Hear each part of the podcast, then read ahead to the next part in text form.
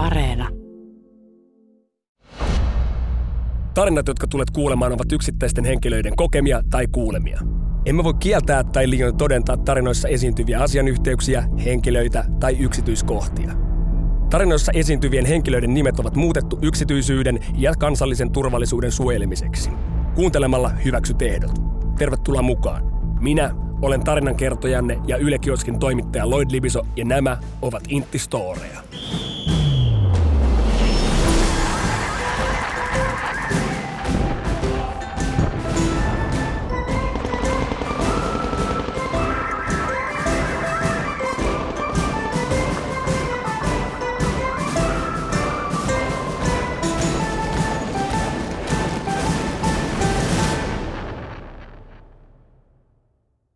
Seuraa tarina sosiaalisesta kokeesta, jonka päätin toteuttaa eräänä kauniina päivänä kesken palveluksen. Elettiin reissumme loppuaikoja ja oli kohdallani hieman, sanotaanko ns. väsyneempi päivä tai ehkä sitä kuuluisaa gonahdusta ilmassa. Olimme palanneet taisteluharjoituksesta takaisin yksikköön, kun kuului ankara käsky. Asetarkastuksiin aikaa viisi minuuttia! Päivystäjä kiertää avaamassa asekaappeja. Asekaappi yksi auki. Asekaappi kaksi auki. Asekaappi kolme auki. Asekaappi neljä auki. Tulee tupamme vuoro. Singahdamme noutamaan aseemme ja siirrymme taistelujakkaroille odottamaan. Vänrikkimme suorittaa tarkastuksia ja huutaa. Tuvissa jonoon, järjesty! Tässä kohtaa kaikki menevät jonoon. Paikkani on tuvan perällä, joten olen aina jonomme viimeinen. Saan jostain käsittämättömän aivopiarun ja kun seuraa komento, käytävään, mars! En menekään käytävään, vaan jään aseeni kanssa tupaan. Porukka puunaa ja putsaa aseitaan. Vänrikki, kokelaamme ja alikessut kiertävät tarkastamassa, laittavat osan putsaamaan aseitaan uudestaan ja aikaa kuluu. Menee 20 minuuttia. Alkaa jopa kuumottamaan. Huomaakohan kukaan, etten mennyt riviin? Voi saatana. Aikaa kuluu. Porukka alkaa pääsemään tarkastuksista läpi ja ensimmäinen tupakaverini saapuu tupaamme. Hän etsii heti minut ja kysyy. Järvinen, mitä saatanaa? Sanon, että nyt turpa kiinni. Menee vielä ainakin vartti ennen kuin muutkin palaavat. Käymme palauttamassa aseemme kaappiin ja minä toki myös sen paskaisen aseeni.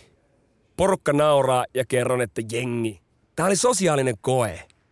Pakko oli tarkistaa, ovatko nämä meidän johtajat hereillä siitä, mitä täällä tapahtuu. Ja luojan kiitos tällä kertaa eivät olleet, sillä olisin saanut tästä kokeesta hippasen runtua. Tavallaan sitten kärsinkin, kun seuraavalla kerralla ampumaradalla sitä ruutisavua hierottiin oikein urakalla irti sieltä piipusta.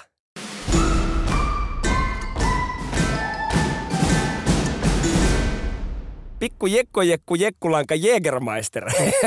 Noihan on noi niin sanotut sosiaaliset kokeet vähän kuin tiedusteluhommat. Helveti hauskoja, kun jää kiinni. Tervetuloa uuden Intistorit podcastin pariin. Tämäkin jakso storit on tuttuun tapaan koottu teidän rakkaiden kuulijoiden lähettämistä tarinoista. Mutta seuraavaksi hyvät ystävät tarkkana. Ai miksi? No me kuullaan varoittava esimerkki siitä, minkä takia tarkkana oleminen kannattaa, sillä seuraavassa storissa on piippu kohti vänrikkiä.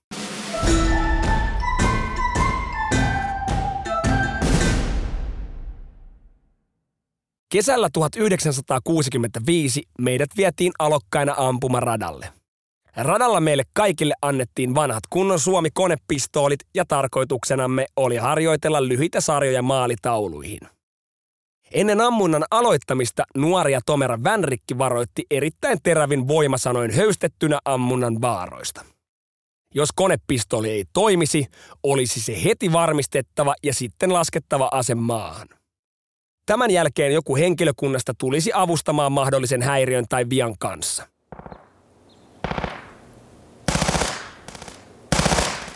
Ammunat käynnistyivät. Tein työtä käskettyä. Purskauttelen lyhyitä sarjoja tauluun. Yhtäkkiä kesken ammunnan eräs alokas pomppasi pystyyn ja kääntyi Vänrikkiä päin sanoen, ettei hänen aseensa toimi.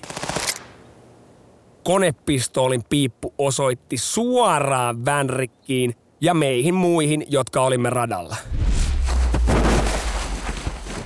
En ole koskaan sitä ennen enkä sen jälkeen nähnyt yhtä nopeaa maihin lyömistä, Vänrikki mukaan lukien, kuin silloin. Eihän siihen konepistoolin olisi tarvinnut tulla kuin yksi tärähdys ja se olisi saattanut toimia jälleen. Tämä onneton tunari varmaan muistaa tapauksen hyvin jälkeenkin päin. Vänrikki määräsi hänet rangaistuksena juoksemaan puolen kilometrin lenkkiä koko loppuharjoituksen ajan. Aina puolen kilometrin välein oli hänen ilmoittauduttava Vänskälle ja kerrottava kokonaismatka, paljonko hän oli siihen asti juossut. Ja melkoinen matkahan siitä tuli.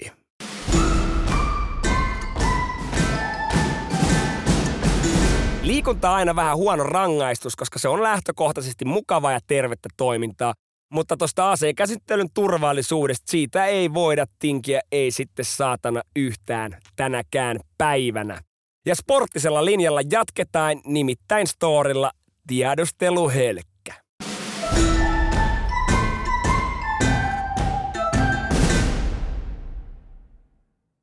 Oli loppusodan aika 2000-luvun alussa ja meidän urheilujoukkojen tiedusteluryhmät olivat kaikki jossain päin Kymenlaaksoa omissa sodanajan tähystysmaastoissa tutustumassa niihin alueisiin, jonne puolustussodan sattuessa joutuisivat tiedustelua suorittamaan. Näin se idea ainakin meille myytiin.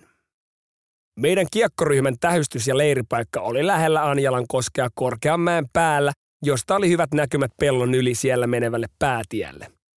Tuolla tiellä kulki pitkin viikkoa vihollisen kalustoa ja meidän tehtävämme oli kiikaroida sekä ilmoittaa tiellä menevä kalusto tukikohtaan Lahden kasarmille. Ajan kuluksi oli vielä kaikenlaista lähialueen tarkkailua ja tiedustelua tietenkin kenenkään huomaamatta.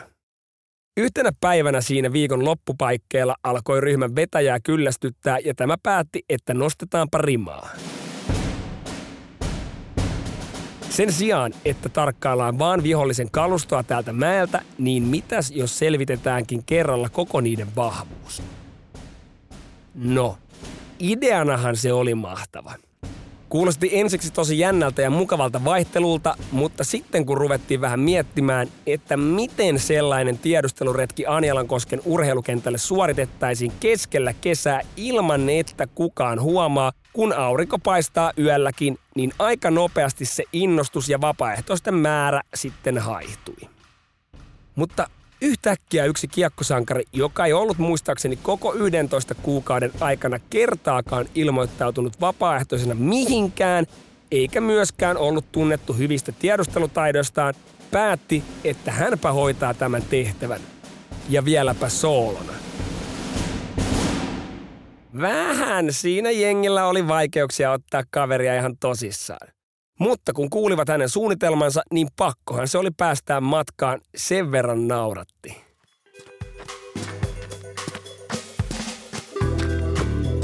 Sen sijaan, että hän olisi lähtenyt kaikkien sissioppien mukaan siirtymään hämärällä ninjana kohdetta kohti, päätti kiekkosankari vetää lounaan jälkeen oman teepaidan, sortsit ja lenkkarit päälle ja painella muina maunoina kevyttä hölkkää kohti urheilukenttää. No, silminnäköitä hän tällä seuraavalla kohdalla ei tietenkään ole, mutta hänen omien sanojen ja tarinan mukaan hän oli painanut hölkäten suoraan urheilukentän portista sisään, ja kun joku oli tullut kyselemään, että millä asialla sitä oikein oltiin, niin vastaus oli ja vaan reenaamaan tulossa ja ihmettelemässä, että mitä täällä oikein tapahtuu, kun tankkeja ja muuta rompetta koko areena täynnä. Eikä mä ne perkele pääse reenaamaan. Mitte? Hän yritti siinä samalla rupatellessa painaa mieleen tankkien sekä kaluston tyyppejä ja määrää, kunnes oli omasta mielestään suoritunut tehtävästä niin mallikkaasti, että saattoi lähteä jolkottelemaan kotiharjua kohti.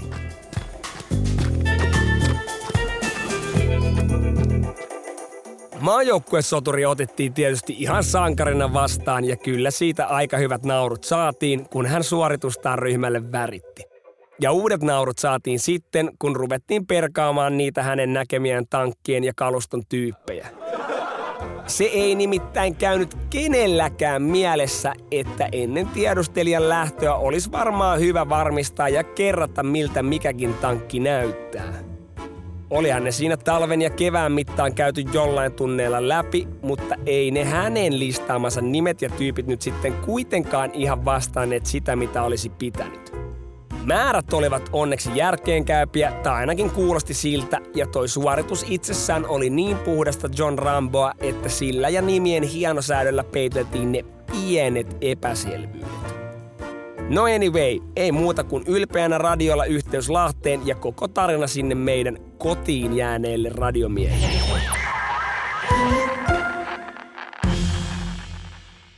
Legenda oli syntynyt ja tätä kiekkoryhmän urotekoa hehkutettiin ja oikeastaan naureskeltiin kasarmilla vielä sodan jälkeenkin.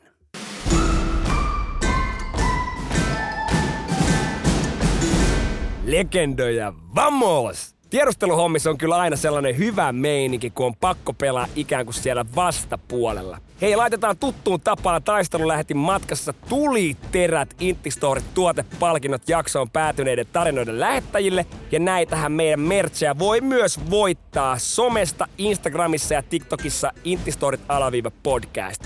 Kiitos sulle seurastasi, nämä olivat Intti-storeja. Jos ykköskausi on mennyt huti, niin no hätä, se löytyy tietenkin Yle Areenasta. Ja kuten alussa kerrottiin, tarinat tulee teiltä rakkaat taistelutoverit. Jos sulla on Stydi Story, lähetä se mulle Instagramissa Intistorit podcast, Whatsappissa numero löytyy jakso kuvauksesta tai sähköpostilla intistorit.yle.fi. Mä sata varmasti luen kaikki ja kerään sieltä herkullisimmat osaksi tätä meidän yhteistä ohjelmaa. Muistakaa ottaa haltuun Intistorien somet. Palataan taas seuraavassa jaksossa. Ollaan kuulolla. Taksi poistuu!